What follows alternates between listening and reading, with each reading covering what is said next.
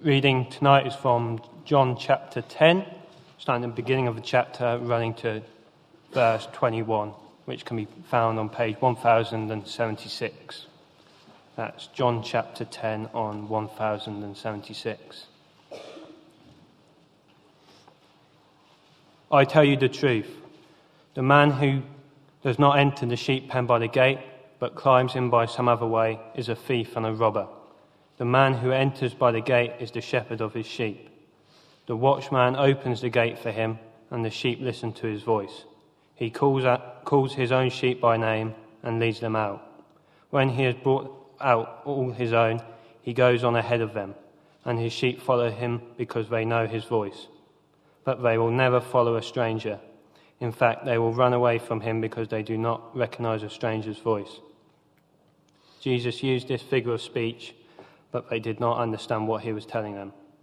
Therefore, Jesus said again, I tell you the truth, I am the gate for the sheep.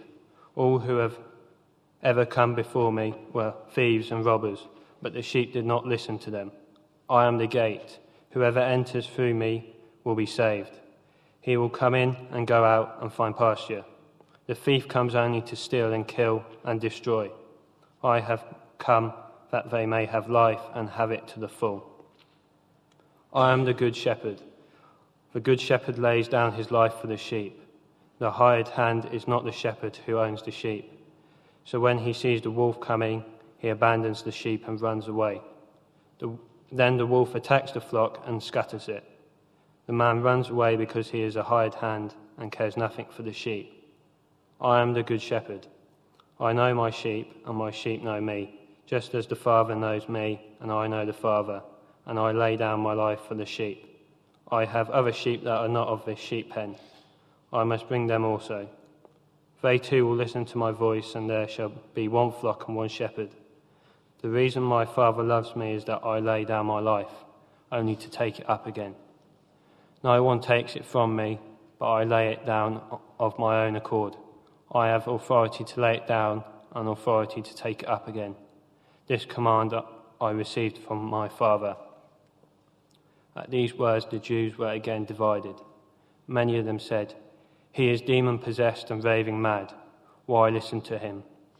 But others said, These are not the sayings of a man possessed by a demon. Can a demon open the eyes of the blind? This is the word of the Lord.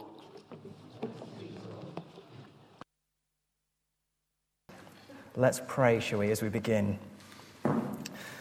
Father God, Thank you that we can meet here now to look at your word in the Bible together. Please help us be alert to what Jesus says here. Give us strength to see who Jesus is, what he brings, and what those who oppose him are really like, that we may be saved and live lives that glorify and please you. Amen. So, if you'd like to take up your Bibles, we're on page 1076 uh, in John 10.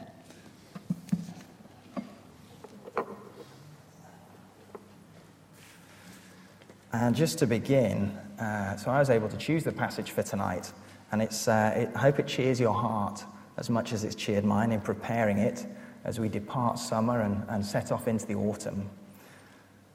Uh, a short story as we begin.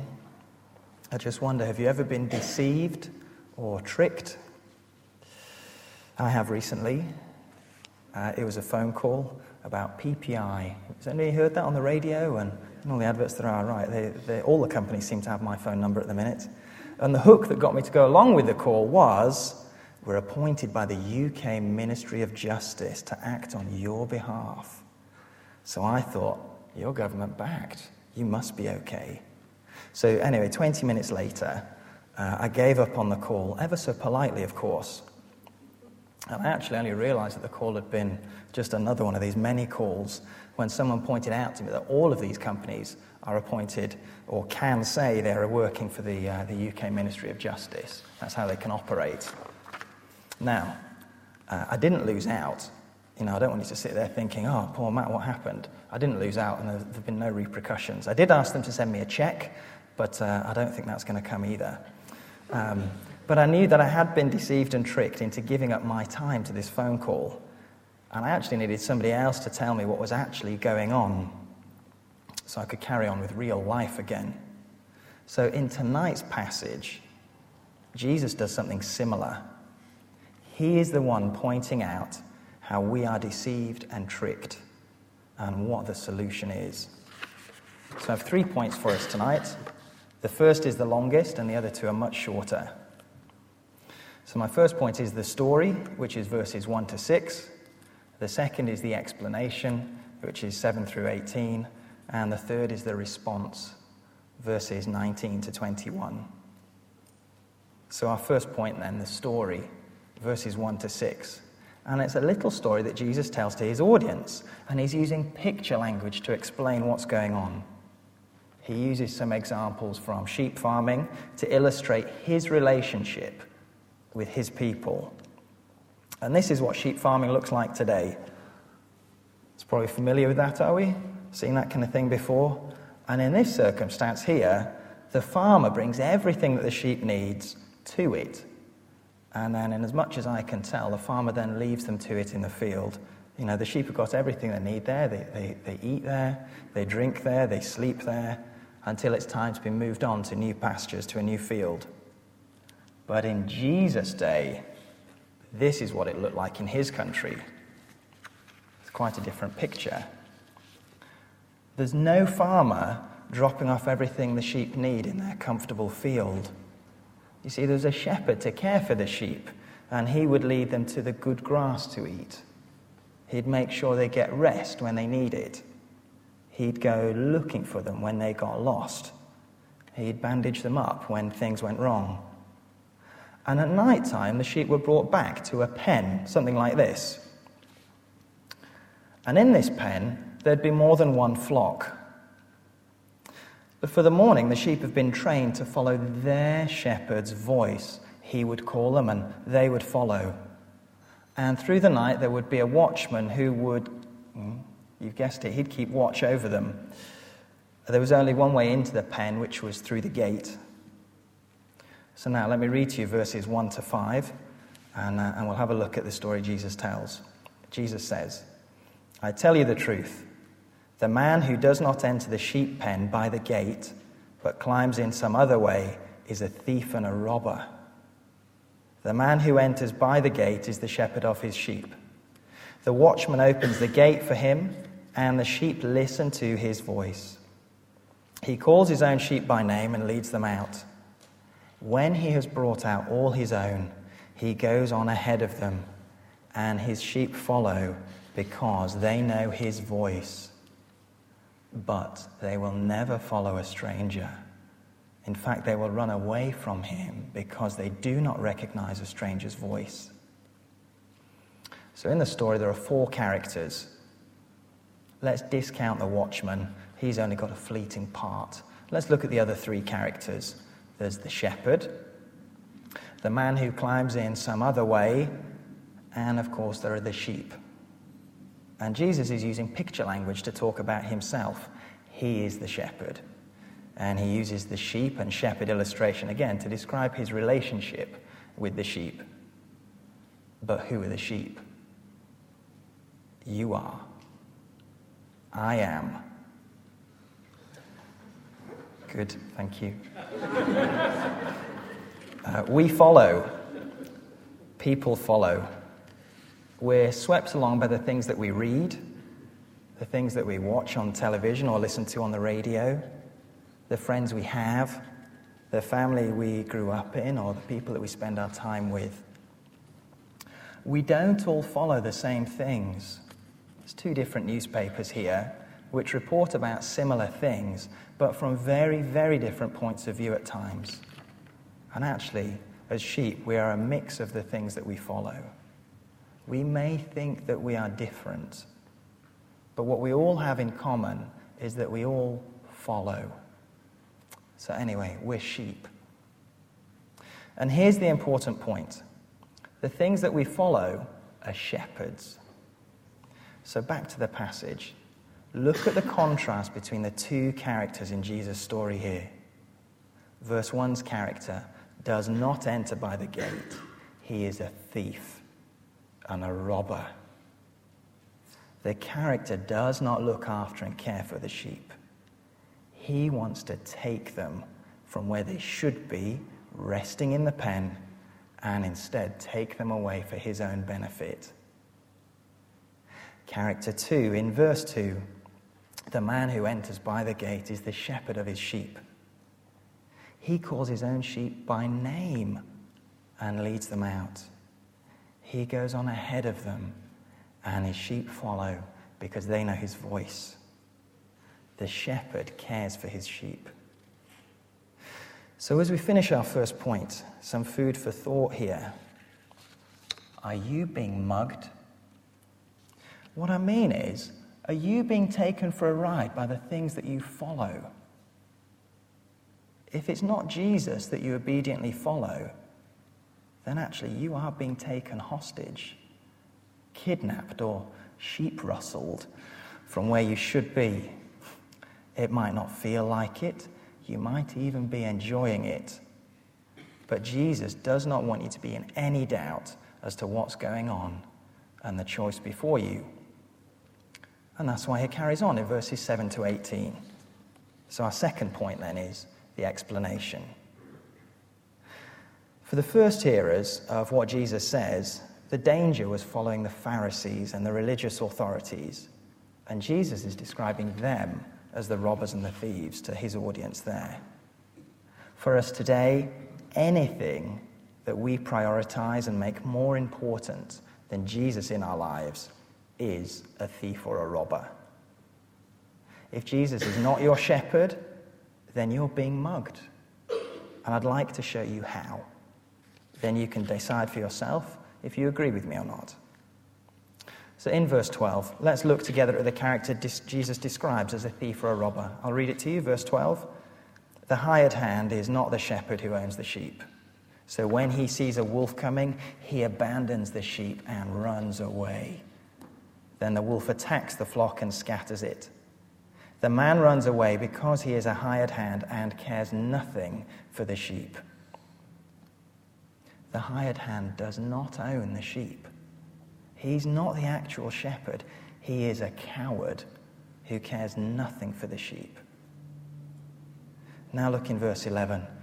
Look with me at the contrast in character. I'll read it. I am the good shepherd. The good shepherd lays down his life for the sheep. And also, verse 14 I am the good shepherd. I know my sheep, and my sheep know me. I lay down my life for the sheep. I have other sheep that are not of this sheep pen. I must bring them also. If we were unsure about who the good shepherd is, Jesus spells it out. He's the shepherd, he's the good shepherd. And what he does is he lays down his life for the sheep. Jesus does for the sheep what they can't do for themselves, which we ultimately see in his death and resurrection. He also says he's going to bring another sheep, uh, which for the first Jewish hearers meant the non Jews or the Gentiles. So if you're here today and you're not Jewish, praise God that Jesus is the good shepherd who brings us in as well. So I just want you to pretend with me for a minute. If you were completely objective and carried a neutral opinion, which of course no one does, but let's just pretend for a second, who would you choose to follow? The robber and the thief, who'll certainly destroy you and is actually draining you of life? Or Jesus, the good shepherd who loves and cares for you? Jesus lays down his life he will lay down his life for the sheep because they are his. If you want to have life both now and after death, then Jesus is the one that you want as your shepherd. The hired hand, anything else we follow, who doesn't own the sheep, abandons the sheep and runs when danger comes. And it seems like an easy choice, does it not? Jesus wonderfully points out to us what's really going on in the world. So, those seductive charms that we uncover on the internet that we enjoy, the conversations that we have with our friends continually, day and night through Snapchat, is that right? So, yes, okay, a few nods from a few younger folks there, good, thank you. Or, or WhatsApp on our phones, or just the time we spend on our phones, or the use of time when we're not at work, school, or college. You see, rich or poor, we all have 24 hours in a day. How do you use that time? Are all these things, that I've just mentioned there, are they shepherded or shaped by following Jesus, who is good and cares for you? Or are they shaped just by what you fancy? Or rather, someone or something else which you may not yet have realized, but is actually a thief and a robber seeking to destroy you? Our third and final point, which is also our shortest point, is the response. In verses 19 to 21, the people there, they can't decide who Jesus is. They don't recognize him. And as we've looked over this, we've realized how he is the Good Shepherd. So if we recognize who Jesus is, what would it look like to be one of his sheep? Jesus has said as he's gone along. And for those of you taking notes, it's in verses 3, 4, 14, and 16. And in those verses, we discover that to be a sheep is to listen, know, and follow Jesus. So once we recognize who Jesus is and believe in him, then we're to listen to him, know him, and follow him. Listening to Jesus will happen in the same way we found out he's the Good Shepherd. It's by setting aside time to read the Bible and get to know Jesus through it. Then, having listened as we have read, it's about praying for help in following and then obediently following. Of course, as we get to know him better, we can do what the sheep of verse 5 do, which is to never follow a stranger. In fact, they run away from him because they do not recognize a stranger's voice. As we finish, the more eagle eyed of you will have noticed that we've skirted around verses 7 to 10. And that's deliberate on my part, so that if you remember nothing else from tonight, it'll be these verses. Let's look at them now. I'll read it to you. Therefore, Jesus said again, I tell you the truth, I am the gate for the sheep. All who ever came before me were thieves and robbers, but the sheep did not listen to them. I am the gate. Whoever enters through me will be saved. He will come in and go out and find pasture. The sheep in the pen look out through the gate. So, the picture that I have here, you can see the pen at the side. Okay? They look out to where there's food, lush green pasture, and water. And that there gives them life, and not the dusty, dry life inside the pen. And so Jesus describes himself as the one to go through to get life.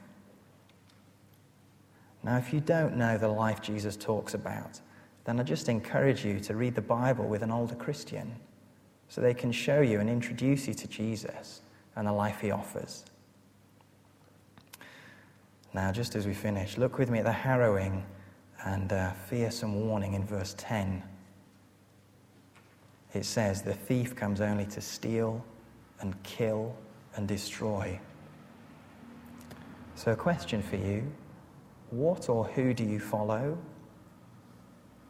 All who oppose Jesus or the things that are not Jesus, they're mugging you. They're slowly sucking the life out of you, and they will ultimately destroy you. Again, verse 10 I have come that they may have life and have it to the full. Do you recognize Jesus as the one to believe in? Do you listen to him and follow him obediently in every area of your life, every day? Do you see, recognize, and believe he's the only one who can give you life and life to the full? Let's pray. Our Father God, we thank and praise you for the Lord Jesus Christ, the Good Shepherd of your people. Please help us to recognize who He is in our everyday life. Give us the strength to read your word and pay attention to what it says so we know Jesus. And would we follow the Lord Jesus Christ, secure in the knowledge that He alone gives us life and that everything else that promises us so much is only deceiving us, stealing from us, and will ultimately destroy us. For we pray uh, it for your glory. In Jesus' name, amen.